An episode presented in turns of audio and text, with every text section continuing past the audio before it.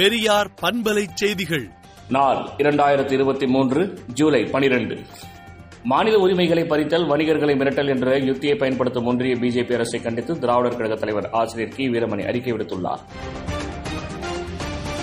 கலைஞர் மகளிர் உரிமை தொகை திட்டத்தில் பயனடைய விண்ணப்பிக்கும் போது பயனாளிகளின் கைவிரல் ரேகை பதிவு கட்டாயம் என தமிழ்நாடு அரசு அறிவித்துள்ளது.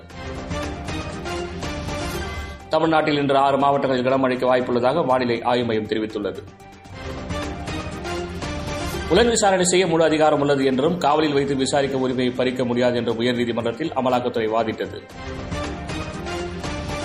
பொது சிவில் சட்டம் கொண்டு வரும் ஒன்றிய அரசின் முயற்சிக்கு திமுக எதிர்ப்பு தெரிவித்துள்ளது. இது தொடர்பாக இந்திய சட்ட ஆணையத்தின் கருத்து கேட்பு கூட்டத்திற்கு திமுக பொதுச் செயலாளர் துரைமுருகன் பதில் கடிதம் எழுதியுள்ளார். தேசிய மற்றும் பன்னாட்டு அளவிலான போட்டிகளில் பதக்கங்கள் வென்ற வீரர் வீராங்கனைகளுக்கு உதவித்தொகையை வழங்கினார் முதலமைச்சர் மு க ஸ்டாலின். அத்தியாவசிய பொருட்கள் விலை உயர்வை கட்டுப்படுத்த கோரி ஒன்றிய அமைச்சர் பியூஷ் கோயலுக்கு முதலமைச்சர் மு ஸ்டாலின் கடிதம் எழுதியுள்ளார். ஒன்றிய அமைச்சரவை மாற்றம் தொடர்பாக பிரதமர் மோடி தலைமையில் இன்று ஆலோசனைக் கூட்டம் நடைபெற்றது. மன்னிப்பு கடிதம் கொடுத்தால் அதிமுகவில் சேர்த்துக் கொள்ளப்படுவார்கள் என எடப்பாடி பழனிசாமி அறிவித்துள்ளார்.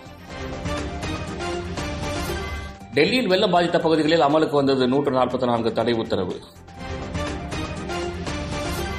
ஜெயலலிதாவிடமிருந்து பறிமுதல் செய்யப்பட்ட சொத்துக்களை தங்களிடம் ஒப்படைக்க கோரிய தீபாவின் மனு தள்ளுபடி செய்யப்பட்டுள்ளது.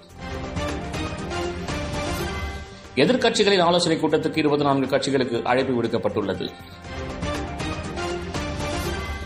கோடநாடு பங்களாவில் இருந்து கொலை கொள்ளை சம்பவம் தொடர்பாக ஒன்பது பொருட்களை சிபிசிஐடி கைப்பற்றியுள்ளதாக தகவல் தெரிவிக்கப்பட்டுள்ளது. கள்ளிக்குடி அருகே திருமநல்லூரில் நானூறு ஆண்டுகள் பழமையான ஏழு கற்சிற்பங்கள் கண்டெடுக்கப்பட்டுள்ளது. கோவை காந்திபுரம் பகுதியில் உள்ள தனியார் உணவகத்தில் தீ விபத்து ஏற்பட்டுள்ளது. உணவகத்தில் ஏற்பட்ட தீயை அணைக்கும் முயற்சியில் தீயணைப்புத் துறையினர் ஈடுபட்டு வருகின்றனர்.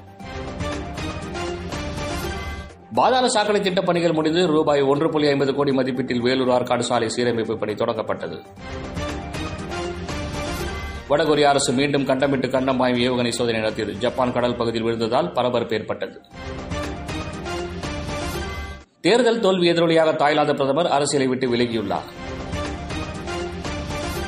அமெரிக்க உளவு விமானம் மீண்டும் ஊடுருவினால் கடும் விளைவை சந்திக்கும் என்று கிங் யோ ஜாங் எச்சரிக்கை விடுத்துள்ளார். விடுதலை நாளேட்டை விடுதலை டாட் இன் இணையதளத்தில் படியுங்கள். பெரியார் பண்பலை செய்திகளை நாள்தோறும் உங்கள் செல்பேசியிலேயே கேட்பதற்கு எட்டு ஒன்று இரண்டு நான்கு ஒன்று ஐந்து இரண்டு இரண்டு இரண்டு இரண்டு என்ற எண்ணுக்கு பெரியார் எஃப்எம் நியூஸ் என்று வாட்ஸ்அப் மூலம் செய்தி அனுப்புங்கள்.